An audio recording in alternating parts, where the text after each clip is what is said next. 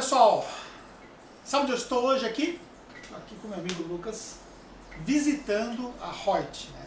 E fazia tempo que eu estava para vir para cá e mandei um áudio para ele, pedi para ele me receber aqui, prontamente me recebeu e obviamente que a gente teria que gravar um conteúdo aqui para vocês, né? Não poderia passar em branco aqui e bater um papo muito interessante sobre lucro real, sobre empresas contábeis que atendem aí contas maiores, sobre o mercado, né? Porque a Reut de fato entende desse mercado e com certeza vai ajudar você a conhecer melhor as oportunidades. Primeiramente, muito obrigado aí, tá? Obrigado a você, é prazer estar com você. Junto. Prazer te receber Foi um também. grande sucesso lá no Summit, né, galera? De Legal. fato conheceu bem melhor vocês, né? E foi uma coisa muito bacana. Mas vamos lá. Como é que você vê hoje, né? É, as perspectivas de mercado para as empresas contábeis dentro do nicho de segmentação de lucro real? Vejo muitas oportunidades, Anderson. Eu percebo que as empresas hoje buscam cada vez mais contabilidades estruturadas. Contabilidades que, ainda que a empresa não vá para o lucro real, mas que a contabilidade domine, que ela conheça, que ela seja capaz de fazer um planejamento tributário é, que contemple todas as possibilidades de regimes tributários e no lucro real a gente sabe que tem muito benefício, tem incentivos, então o cálculo do lucro real ele tem que ser muito bem feito, né, para que a empresa possa ter uma realidade na sua análise e na sua tomada de decisão de uma mudança de regime tributário. E isto, o contador, o escritório de contabilidade, estando preparado para fazer esta análise e para fazer uma migração, para fazer uma condução para o lucro real, a gente vê que tem muito espaço e tem muita demanda. De certa forma, é, muitos contadores, ou uma boa parte dos contadores que está inserido nos mercados de simples nacional e lucro presumido menos elaborado, tem um pouco de receio em relação às atividades de lucro real. É, por conta da complexidade, por conta do risco tributário e por conta da responsabilidade que seria inserida aí para o profissional. Como é que você vê essa questão toda de, de postura, né, de receio em relação a isso? Sem dúvida. É mais complexo, né? O lucro real a gente não pode deixar de observar, né? Uma série de regras, de obrigações acessórias, o nível de responsabilidade, o volume de faturamento, de documentação dessas empresas é muito maior. Então, naturalmente, é, é, os escritórios tendem, às vezes, a nem querer né, entrar nesse mercado, a explorar essa oportunidade. Mas é fato que há muita gente demandando. Você tem muita empresa hoje que está no Simples Nacional ou no lucro presumido que quer fazer uma análise, que quer poder migrar para um lucro real para pagar menos tributos e pagar de forma correta. Né? Que isso é muito importante. Porque você tem muita gente hoje no lucro, no lucro presumido ou no Simples Nacional de forma irregular. Ou seja, estão utilizando do Simples Nacional de uma forma equivocada, com duas, três, quatro empresas dividindo os planejamentos. Os planejamentos né, ousados muitas vezes, para a gente ser aqui né, é, mais cuidadoso nas palavras, mas existe essa super demanda por lucro real já. Quando nós tivermos uma reforma tributária, a gente aposta que essa demanda aumenta significativamente. Tá. E como que você vê que a reforma tributária então vai potencializar essa demanda? Principalmente porque ela será não cumulativa né, nos tributos. É, então o lucro presumido, que hoje a gente tem PIS e COFINS cumulativo, e faz com que uma boa parte das empresas possam tributar só sobre sua receita, e o Simples Nacional é isso né, na prática, no nosso no lucro real, que já tem essa dinâmica de não cumulatividade para os tributos, é o que vai valer como regra para todas as empresas numa reforma tributária. Porque tanto a CBS quanto o IBS pressupõem que você vai ter créditos nas suas entradas e débitos nas saídas. Ou então seja, vai ter que lançar tudo. Gera um processo de complexidade aí para as empresas é, poderem então é, adotar a atividade de modo geral, né? Sem dúvida, sem dúvida. Isso. Vai fechar um pouquinho. É, nós estamos aqui, nós estamos aqui numa sala aqui que tem bem aqui na, na entrada e depois eu vou mostrar umas imagens para vocês, vou colocar umas imagens para vocês conhecerem aqui. Olha que escritório, hein? Parabéns, vocês têm muito bom gosto. Que bom que você gostou. É, muito bom. E isso é uma coisa, por exemplo, até que dentro de, do, do mercado contábil, né, essa pegada mais inovadora, ela tem começado a ser inserido muito dentro do mercado. Então acho, acho que as imagens elas ajudam inclusive vocês pegarem ideias, verem exatamente o que é que vocês podem levar para as empresas contábeis de vocês em relação a isso. Voltando à questão que nós estávamos falando, É, então, com a reforma tributária, então nós temos aí um potencializador para as empresas de modo geral. Mas aí a gente entra naquele ponto, né? Você tem de um lado o, as possibilidades, as oportunidades. Eu também vejo que muitas empresas saíram do mercado de lucro real e houve é, mais oportunidades para quem está atuando no lucro real.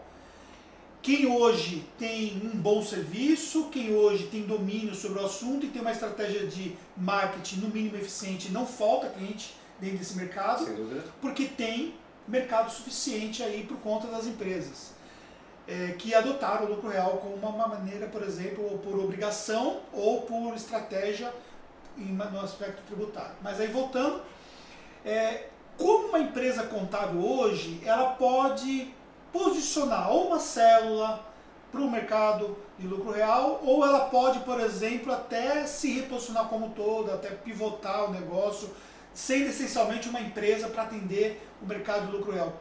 É difícil esse essa trajetória, essa jornada é difícil, na sua opinião?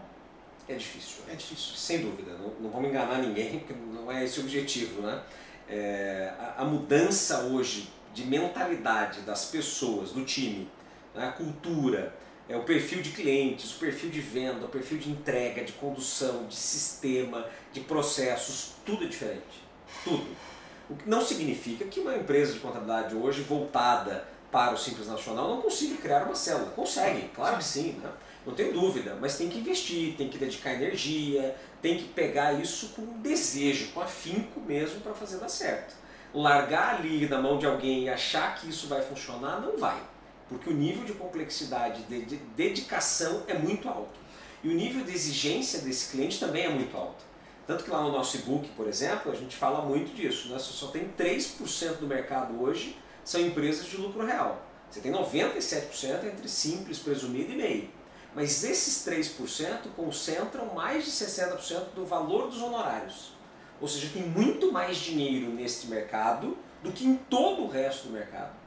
Mas vem com isso mais responsabilidade, vem com isso um nível muito maior de entrega, um nível muito mais alto de profissionais que é exigido. Ou seja, um cliente que vai te pagar 15 mil reais de honorários, é evidente que ele vai te cobrar um nível de entrega muito maior do que aquele que paga 500 reais, que paga mil reais. Naturalmente isso acontece. Qual é o segredo, qual é a mágica? Né? Você tem um número muito menor de clientes do que teria no Simples, com um ticket muito maior e uma margem maior.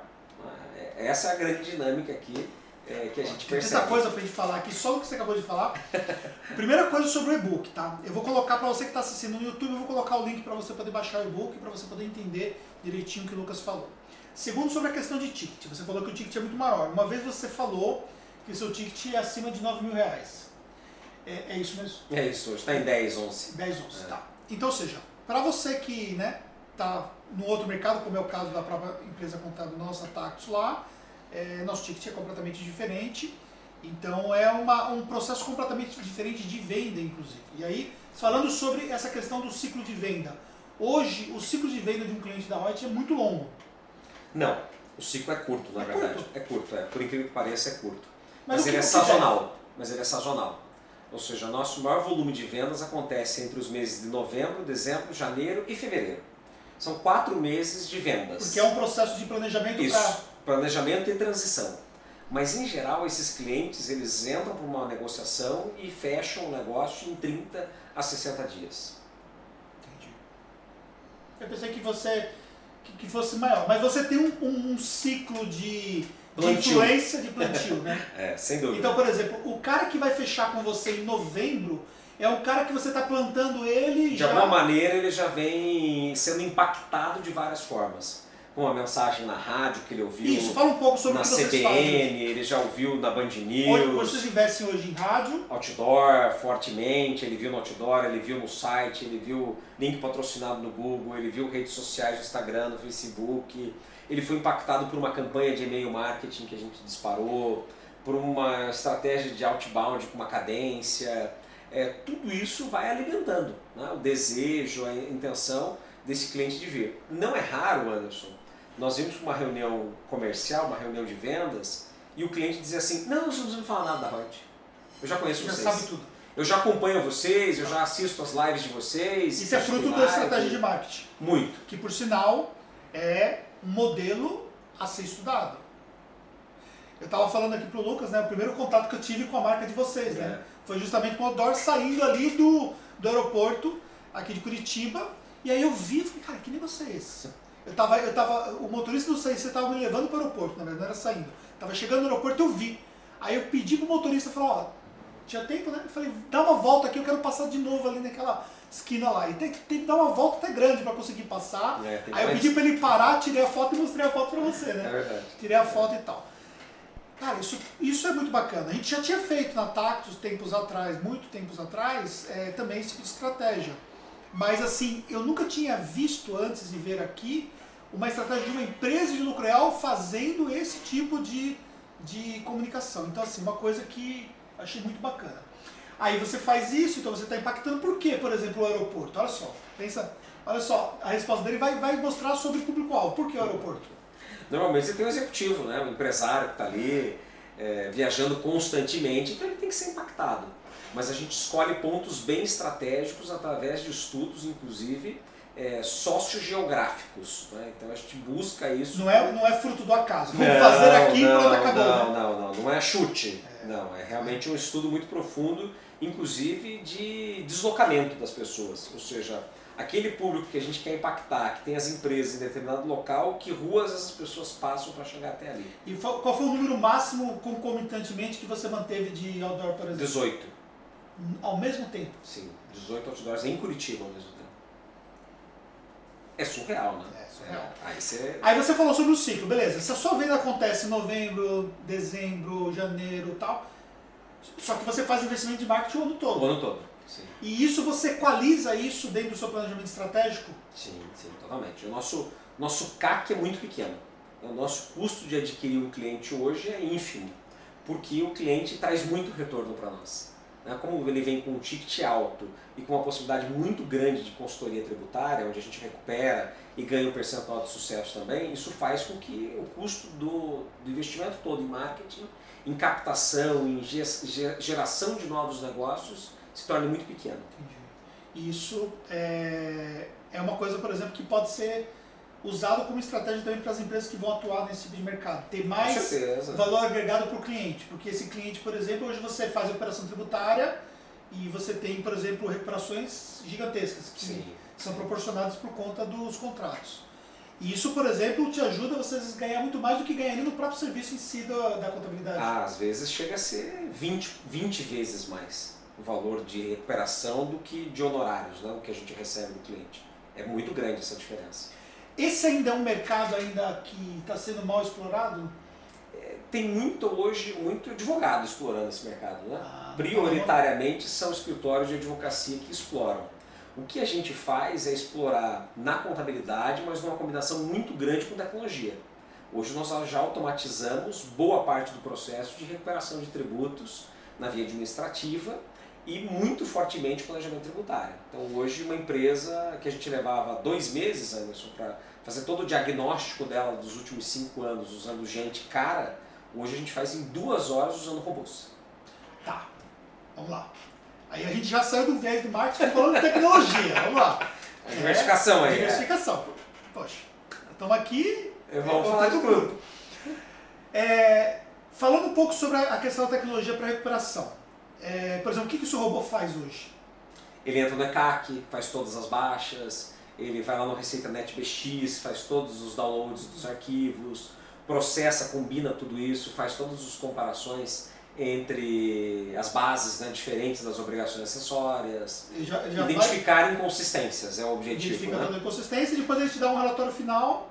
Isso. Aí a gente cruza, na verdade, antes com uma base nossa, que é o que a gente chama de robô fiscal, que a gente combinou com a inteligência artificial. Nós pegamos as bases dos nossos clientes e combinamos tudo com tudo. Então a gente chama de parâmetros de entrada com variáveis de consequência. Isso gerou 1 bilhão e 800 milhões de cenários. Surreal. O que, que isso significa? Ah, quando o código de serviço é 105, tem retenção ou não tem? Ah, em 96% das vezes não tinha. Então a gente entende que esta é a regra. Isto forma um cenário. Ah, mas e quando é Curitiba para São Paulo, São Paulo para Curitiba? Outros dois cenários. E assim vai. Então a gente faz um nível de combinação extremo do mais específico para o menos específico, mais genérico no caso. Né? E isso a gente também usa na base de comparação para a consultoria tributária, que nos dá um, uma condição surreal de checagem, né? Saber parte, se foi feito certo ou errado. planejamento, por exemplo. Nesse caso é para diagnóstico, Pra para a gente diagnóstico, identificar o que do passado foi feito errado, para o bem e para o mal. Isso é uma coisa, por exemplo, que é recorrente quando o cliente entra, é recorrente você vender o pacote todo para ele. Necessariamente. A gente não traz hoje um cliente de BPO sem a consultoria. Não existe essa hipótese. Porque a gente entende que fazer a contabilidade daquilo que nós não conhecemos é impossível. Ou nos permitiria errar muito, né? facilitaria muito o erro em não conhecê-la. Então, trazer um diagnóstico, entender a empresa, entender a sua dinâmica tributária, sua relação com clientes, com fornecedores, como são os contratos, como é a dinâmica de gestão financeira dessa empresa. Isso tudo nós identificamos na consultoria. E aí a contabilidade se torna muito mais assertiva. Tá, aí vamos imaginar, por exemplo, o caso desse cliente. Hoje, o tempo entre iniciar o processo e entregar, por exemplo, um diagnóstico final com toda a robotização, você. Em geral, 30 dias, porque 30 existe dias. uma fila. é.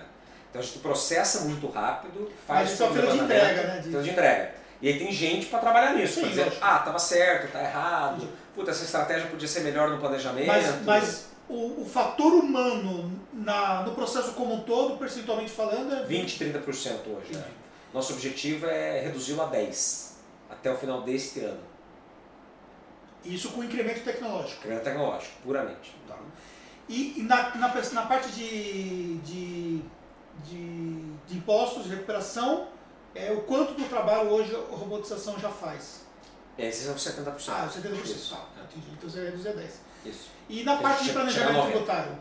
Planejamento tributário é a mesma coisa. Muito parecido Muito no parecido. processo, mas a diferença é que a gente joga para frente os números, né? Com projeções, com estimativas, é, com hipóteses tributárias novas. Hipoteticamente, vamos imaginar o seguinte: a empresa hoje vende é, processamento de dados. Fatura no código 103, ela emitiu as notas dela. né? Mas essa empresa eventualmente poderia vender como uma licença de direito de uso desse software.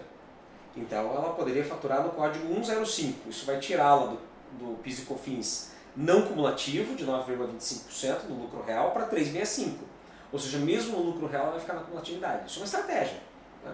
que a gente pode desenhar, mas isso é um planejamento. Ou seja, para trás eu não tenho o que fazer. Porque a empresa já emitiu as notas, já faturou, já teve contrato. Sim. Mas daqui para frente eu posso mudar essa operação.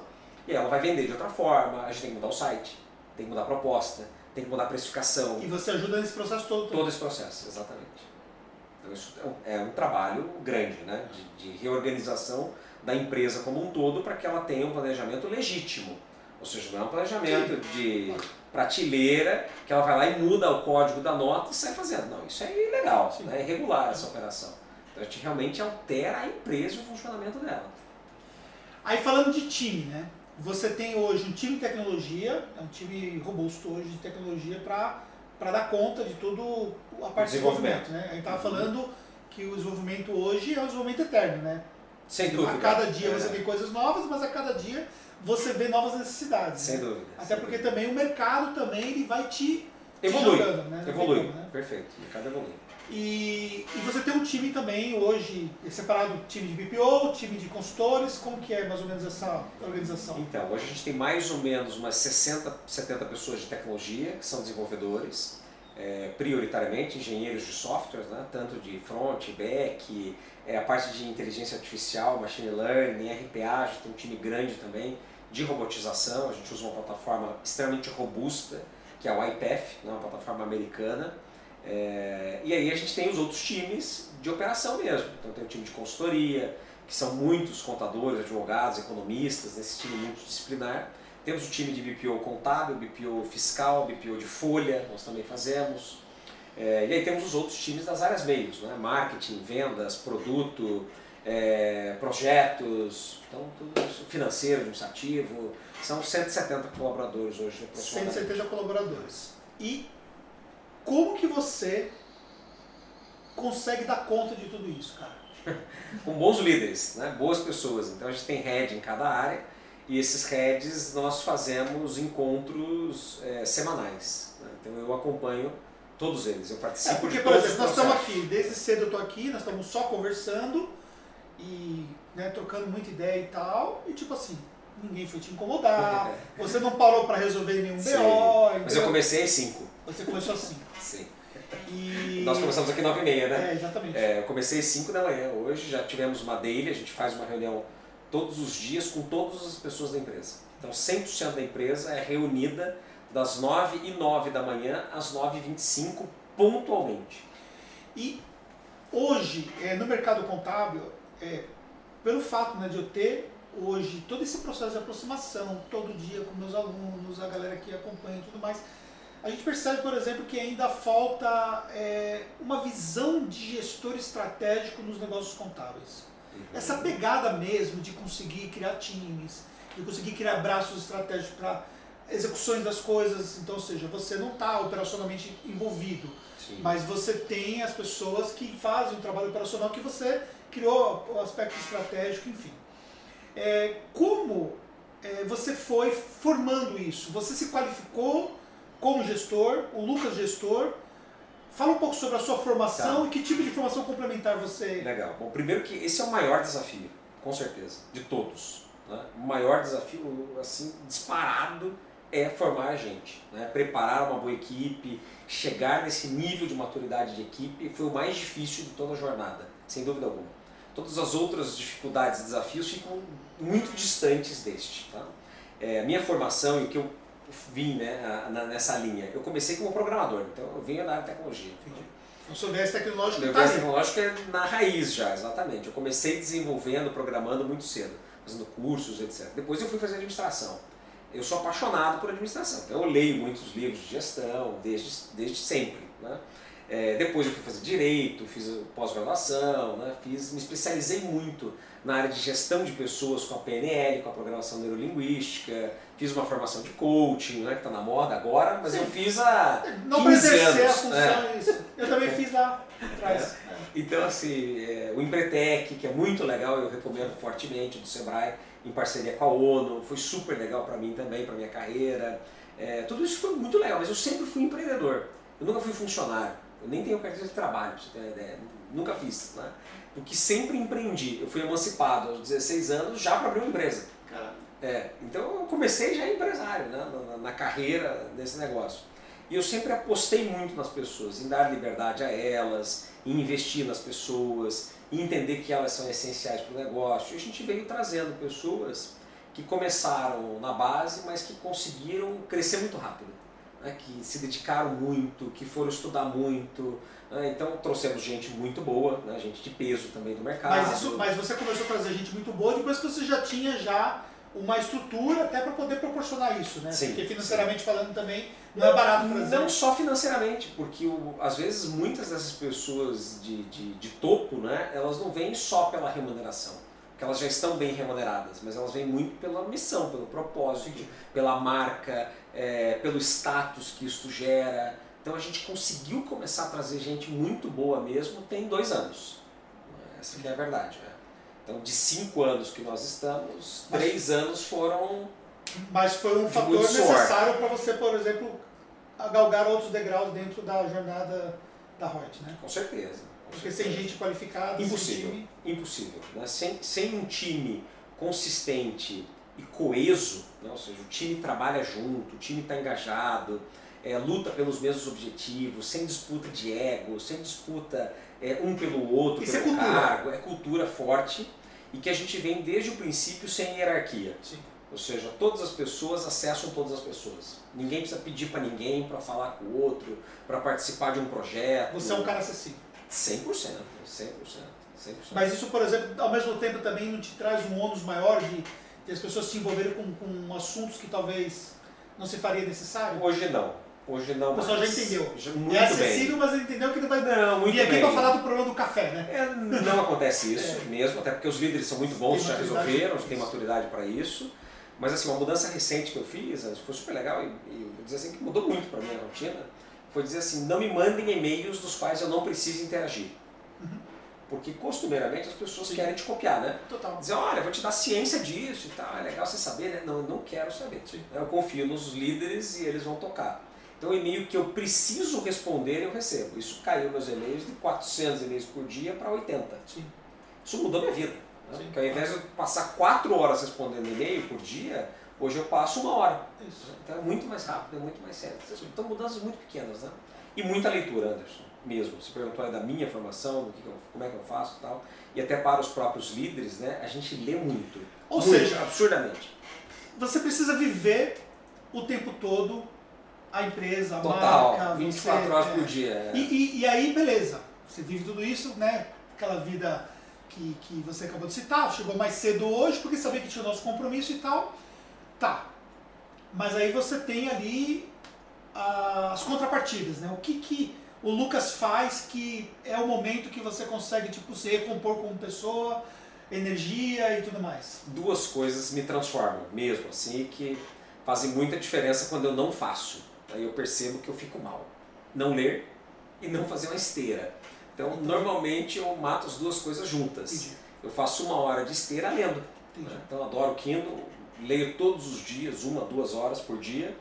E o dia que eu não consigo ler, eu fico mal. Entendi. É impressionante. Mal mesmo, assim, de puta, tô é, desolado.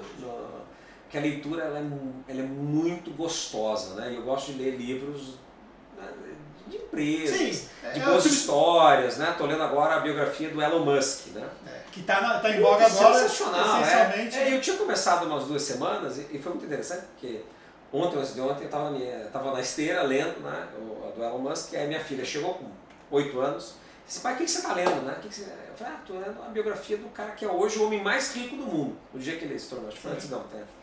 E ela disse assim, você lê em voz alta? Ela puxou uma cadeira e sentou do meu lado para participar da leitura. Né? Foi muito legal, né? Porque ela vai Sim. interagindo, gosta. É, então é uma leitura gostosa, agrega muito, a gente aprende muito com isso. Aquilo que você coloca na sua mente te dá combustível para você fazer o que você faz. Sim. E toda leitura que eu faço, eu compartilho com os líderes e com a equipe como um todo. Então, o, livro antes desse foi As Cartas de Bezos, que eu recomendo sim. muito também. Sensacional.